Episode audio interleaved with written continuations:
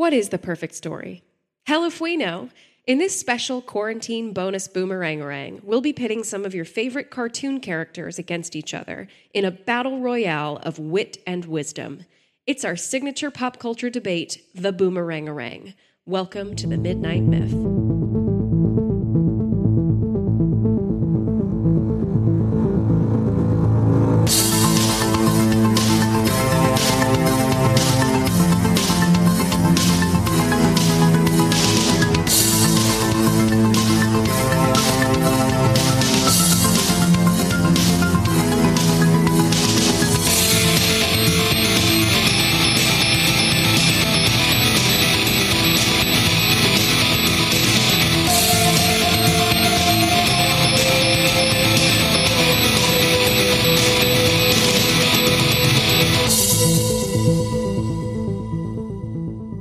Welcome back to the Midnight Myth Boomerang-a-rang. What? Word, boomerangerang. Midnight Myth listeners, very happy to bring this joy filled, fun, silly debate called the Boomerangerang.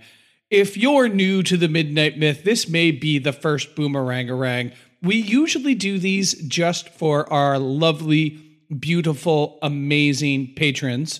But because we're all going through this, uh, you know, virus, quarantine, social, Social distancing. distancing. it's been really hard for a lot of us.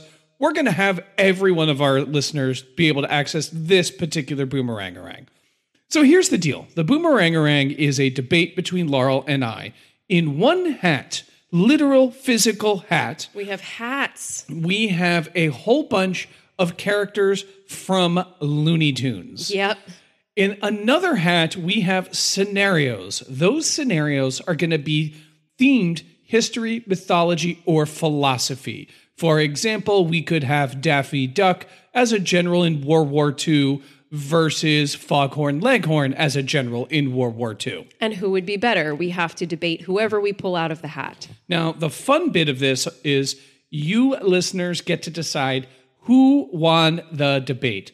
Who did the better job arguing for their character? Now, Laurel and I know what characters are in the hat, but we each wrote our own scenarios. So, of the scenarios, half of them I came up with, half of them Laurel came up with. So, there's going to be some fun surprises. All right, we've all played this game before. Let us go into our character hat and let us pick our first characters. Laurel, who do you have? I have the man, the myth, the legend, Bugs Bunny. I have the famous, the ferocious, the vicious Tasmanian devil. Ooh, good Laurel, matchup. Would you like to pick the first scenario? Why not? So Laurel is going into the It's a scenario great hat, opening matchup. and you can argue your side first. So ladies first. All right. The first scenario is who would be better at finding the Holy Grail? Oh wow! A little Bugs bit of history, Bunny little mythology. versus Tasmanian Bugs devil. versus Taz. So I'm going first. Yeah. Okay, great. So, uh, would Bugs Bunny be able to find the Holy Grail? I think the answer to this question is obvious. Um, what does it take to find the Holy Grail?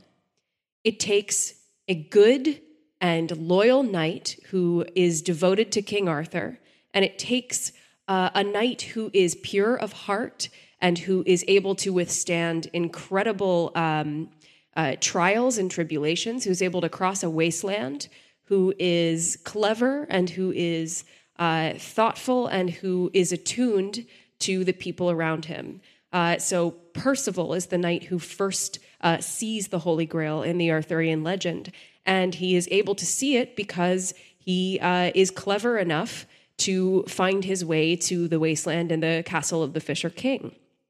Absolutely, Bugs Bunny is an excellent candidate for this because not only is he a great traveler, he has an incredible uh, network of um, tunnels that he can use under the ground in order to get places without facing, you know, bandits on the road or black knights or uh, other kinds of, uh, you know, weather even. He just has to make sure he doesn't take the wrong turn at Albuquerque. So I think Bugs Bunny could absolutely get to the Grail Castle with absolutely no issue. Uh, and then once he's there, Bugs is incredibly outfitted for this because he's already been through a similar adventure in the classic cartoon Knighty Knight Bugs, uh, where he goes after the singing sword. Uh, he is in this kind of, uh, he's already in this kind of scenario. You're, you're pull- pulling out some deep cuts here. This is like my favorite cartoon ever made. Uh, it's definitely on YouTube, so make sure you watch it if you haven't seen it. Uh, they say only a fool would go after the singing sword, but you know what? Bugs Bunny is that fool, and he would do the same thing for the Holy Grail. He's also uh, the ultimate good guy. He's pure of heart. The knight who achieves the Holy Grail in the legend is Galahad, who is pure and who is uh, chaste and who is devoted. And I think Bugs, if anybody else, is a great leader and is devoted to his fellow Looney Tunes, uh, but will outwit Elmer Fudd at every uh, level. So only a fool would go after the Holy Grail. Bugs Bunny is that fool. Laurel wins. You had me until the pure and chaste stuff. Bugs Bunny is definitely not pure and chaste. He's good though. He's uh, you you can't argue that he's not good. What's his, yes, I can. What's He's- his favorite line? He's chaotic good. Ain't I a stinker? Nah, it's what's up, Doc. Yeah, but Anyway. he also says, "Ain't I a stinker?" He's chaotic good. All right, let's move on from the wrong character and let's start talking about the right character, which would be the Tasmanian Devil. Now, right out of the gate, the Tasmanian Devil doesn't seem like a natural fit for a holy quest deemed by the Christian God or God because of the word devil in the name. But if we're going to ask ourselves, what does a questing knight need? What do they have to do to go on a quest and be successful? What is the one thing knights are known for more than anything else? That is fighting. They are all fighters. Every single knight who ever lived in the medieval times, in both myth and history, was a warrior. Tasmanian Devil is also a warrior. He is tough, he is strong. He comes in like a whirlwind, will knock anyone and everyone in his way, and he will fight his way to this grail. He is the prototypical early medieval knight chaotic, warlike, strong, who needs a quest in order to focus his energy so he can stop terrorizing the poor peasants for Christ's sake. The Tasmanian devil would swoop in, wipe all of the other Looney Tunes off of the battlefield, and make his way through the wastelands to the castle of the Fisher King and claim the cup. Now, the scenario says, could you read the scenario one more time for me, please? Finding the Holy Grail. So, finding it, it's not taking it, it's not getting it, it's just finding where it is. Yeah. One who is very quick, one who can get great distances very fast, has a better chance of traversing large amounts of English territory in order to find this Holy Grail. The fastest character in this scenario is the Tasmanian Devil. He's literally part wind. He is so quick that he will be able to, if it's a race, be able to beat Bugs Bunny. Yes, Bugs Bunny can go into a bug hole, but he still has to dig them. While he's digging this network of tunnels, Tasmanian Devil, he's just going to whirlwind right over there. Do you think Taz would even care though? Do you think if you said Taz, I need you to go find the Holy Grail, he would understand what you were saying and want to do that? Or is he too Absolutely. chaotic? Absolutely, he'd want to because first he has to. So in this scenario, he swears loyalty to King Arthur Uh, okay, sure. and becomes a knight and goes on a quest. So if we're going to assume that Bugs Bunny is chaste and pure of heart, things that he is certainly is not, we can assume that the Tasmanian Devil can be a knight. But he is experienced in medieval castles. I will I will hold to that. All right, moving right along Next to our next round two. character. I think I easily won that one. I really don't think so. I have Porky Pig. And I have Marvin the Martian. Oh, sweet. Let me pick my scenario here. Now, let us. Killing the Gorgon Medusa. Oh, we got two of my scenarios in a row. Wow. Okay. So the Gorgon Medusa, we all know from Greek mythology, when people would look at her, she would turn them to stone, and is famously killed by the the uh, Greek hero Perseus. Now, Porky the pig, he doesn't seem like a likely warrior in this this regard. He's kind of clumsy. He's not really agile. You can't really see him as a warrior. But I think that's what makes this so special. Porky Pig, the pig, a common man, a common pig, just like Perseus, raised by farmers, if you recall. Perseus didn't think much of himself. He just thought he was a farmer until the gods came calling and he learned he was actually a son of Zeus. Perseus would have no chance against the Gorgon unless he had help. And who was that help? Athena, who gave him the shield. Porky Pig is known by going, That's all, folks, at the end of every Looney Tunes episode. In fact, you would say that that is a foundational pillar to what makes a Looney Tunes cartoon a cartoon, in the way that Perseus is a foundational myth in forming what it means to be an ancient Greek hero. They're as essential to each other's mythologies. You take out Porky Pig, and the entire Looney Tunes mythology falls apart, just as if you take out Perseus. Now, Athena comes to Porky Pig and gives Porky Pig the shield by which the Porky Pig could suddenly see the Gorgon. Now, I'm really struggling with this one. I mean, Porky Pig would be really, really Yeah, it's awful an, at it's an this. unfortunate draw. That's the that's There- the fate of the boomerangerang. Go, go, to, go to Marvin Martian. I salute you, uh, Marvin. Marvin the Martian. Interesting draw here. What uh, what what planet is Marvin the Martian from? Mars. I believe that would be Mars. Uh, Mars. That, that's ringing a bell for me in mythology. I think he may have a um, an antecedent in Greek mythology named Ar- Ares, if I remember correctly. oh, who you're is a- being, you're being so cheeky. who is a god of war and who is maybe mm, related to Athena. And Marvin the Martian is already outfitted as a Roman centurion. Uh, definitely, he's proof of ancient aliens. Aliens built the Colosseum because look at Marvin the Martian. He influenced, uh, you know, Roman culture through his fashion choices. But um, I think all we have to know. Derek is shaking his head at me so much for peddling the nonsense of ancient aliens, and I apologize. I was being funny.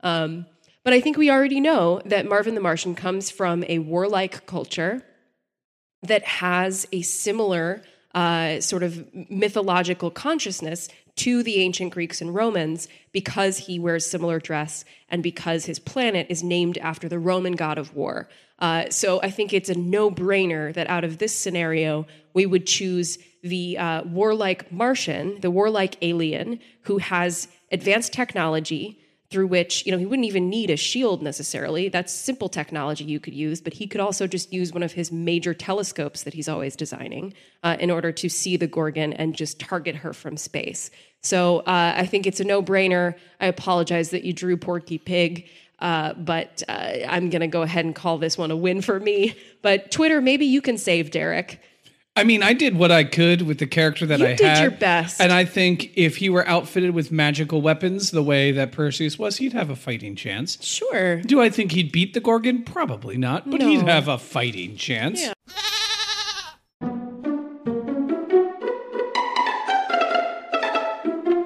All right, who do you have?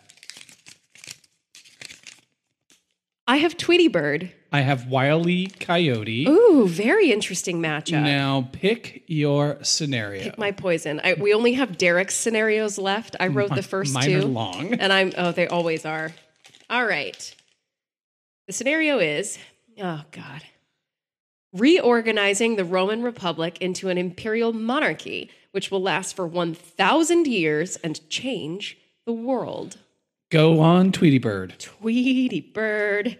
Wow. Okay. Um, Tweety Bird, as you know, is a delightful, delightful creature uh, who lives in a cage uh, with Granny and is constantly, constantly being terrorized uh, by Suffering Succotash himself, Sylvester. Uh, it's a difficult life being Tweety Bird because, as much as uh, he is cared for, as much as he is loved, uh, he is cooped up in a cage. Uh, it's it, he's he's fish in a barrel. That's the phrase I was looking for. Like he's fish in a barrel, but he's a bird in a barrel essentially. He's just completely served up to Sylvester. And that kind of life is not sustainable. If you are in that kind of situation, you cannot let that stand because you will not survive. You and your race will not survive.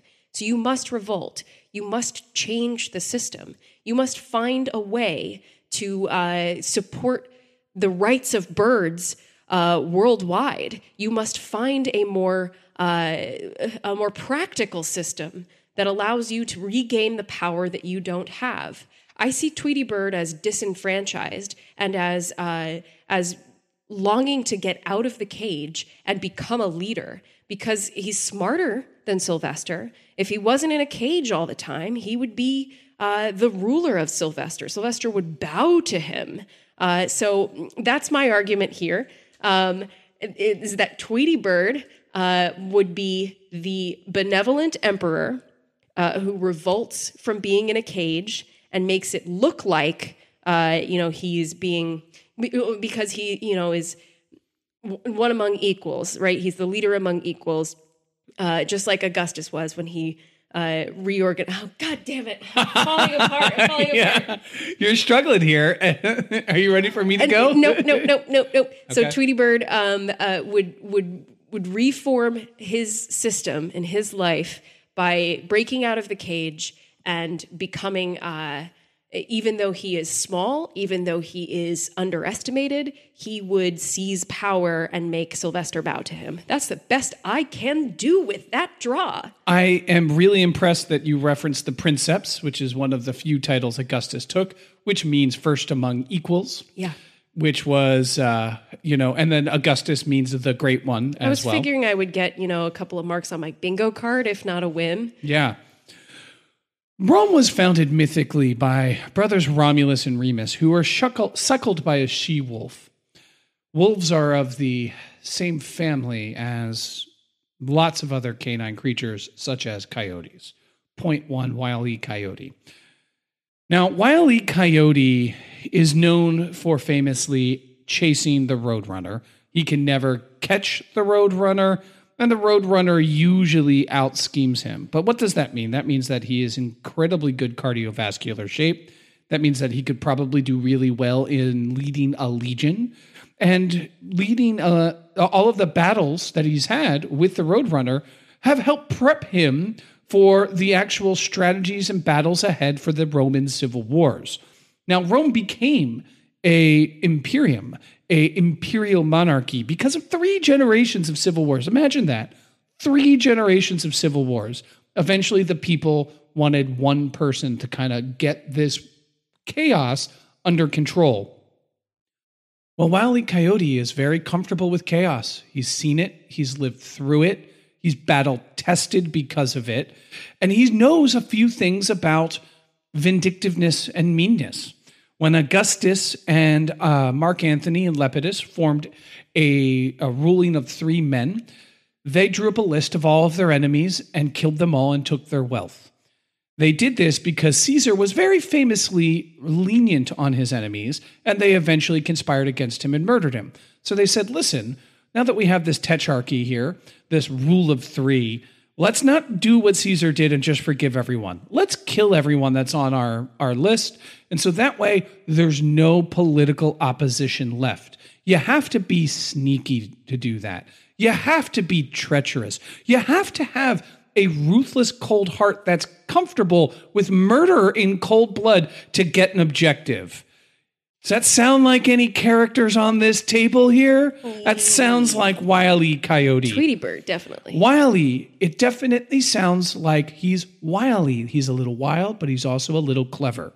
Now, Augustus ruled as a benevolent monarch, and they call it a golden age, but it was a brutal pathway towards his ascension, one that Wiley Coyote will know how to navigate. And getting there won't repeat the mistakes made by people like Julius Caesar and will reorganize the greatest imperial republic of the ancient world into an imperial monarchy, which will last for a thousand years. Um, okay. Well done. Yeah, baby. You ever seen a, uh, a Roadrunner in real life? I have not ever seen a roadrunner. We used to actually see them all the time on the side of the road in Texas. They're really cool looking birds. So I have Yosemite Sam. Oh, and I have Daffy Duck. This is our last round, everybody. It feels so short. Yeah. Um, but it feels right that we started with bugs and are ending with Daffy. What's the scenario? The scenario is founding the first academy in ancient Athens so all philosophers could join together and work to perfect human knowledge. Who made that? what in the world?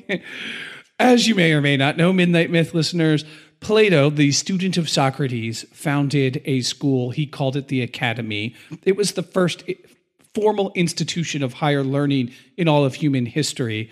And the idea was a place where philosophers could meet and discuss and talk and would be wannabe aspiring student philosophers could go and learn from people like Plato and Aristotle, Aristotle, who also attended the academy and went on to form his own schools afterwards. Yosemite Sam, the wise Yosemite Sam. Now, there's a certain air of folksiness about him, and he does seem to be constantly being outmaneuvered by Bugs Bunny, but that's really a lot like Socrates. Socrates famously spoke to his own spirit, a spirit that was a little bit of a trickster. And it was because he spoke to this spirit that he was charged with impiety, saying that he did no longer honor the Athenian gods and goddesses, but was communing with his own special spirit. Imagine this metaphor, if you will. Wile E. Coyote, I'm sorry, Yosemite Sam doesn't actually have a blood feud with Bugs Bunny, but rather is communing with his own individual spirit. His own individual spirit, which challenges his basic set assumptions about reality, the laws of physics, about what is right and wrong, gender norms, all of the things that Bugs Bunny represents to challenge Yosemite Sam, all so that Yosemite Sam can be better prepped, better prepared to have thought engaging dialogue, to engage in a Socratic form of intellectual discovery, to try to find the perfect forms of reality and existence. Yosemite Sam actually looks kind of like a philosopher with his big beard like many of the ancient uh, philosophy, Laurel's just laughing. Ancient philosophers in Greece, in particular, were known for their big beards. You know, uh, the beard. Nothing says philosopher like a big beard. So to me, this is something that I could realistically see happen. That Yosemite Sam, another thing, almost every ancient Athenian had to, by law, if you were a male citizen, which all the philosophers were, serve in the military. You had to have military experience to be a citizen. If called upon to fight, everyone was expected to fight. Yosemite Sam is a fighter. He has guns. He's comfortable in combat. And this is something that an ancient Greek philosopher would also be comfortable in, was something that they would have also gone through. All of these make Yosemite Sam the ideal candidate of the two on the table here. For Daffy Duck is nothing but a fool. Let's just call it like it is. He is silly, he's foolish, he's chaotic, and he switches in his life from good guy to bad guy. He starts as a good guy, Bugs Bunny, but over time, they turn him into a nasty, shallow foil of Bugs Bunny. Everyone, we all know the answer. Know that you know nothing. Yosemite Sam. I'm Yosemite Sam, and I approve this message. Um, I think you are underestimating Daffy Duck. I think you're underestimating Daffy Duck, one of the most fascinating characters in all of Looney Tunes. And I'm really excited that I've drawn him for this particular scenario. Uh, and to make my argument, I'm going to reference another classic Looney Tunes uh, cartoon known as Duck Amuck. Uh, Derek, have you seen Duck Amuck? It's I have no idea.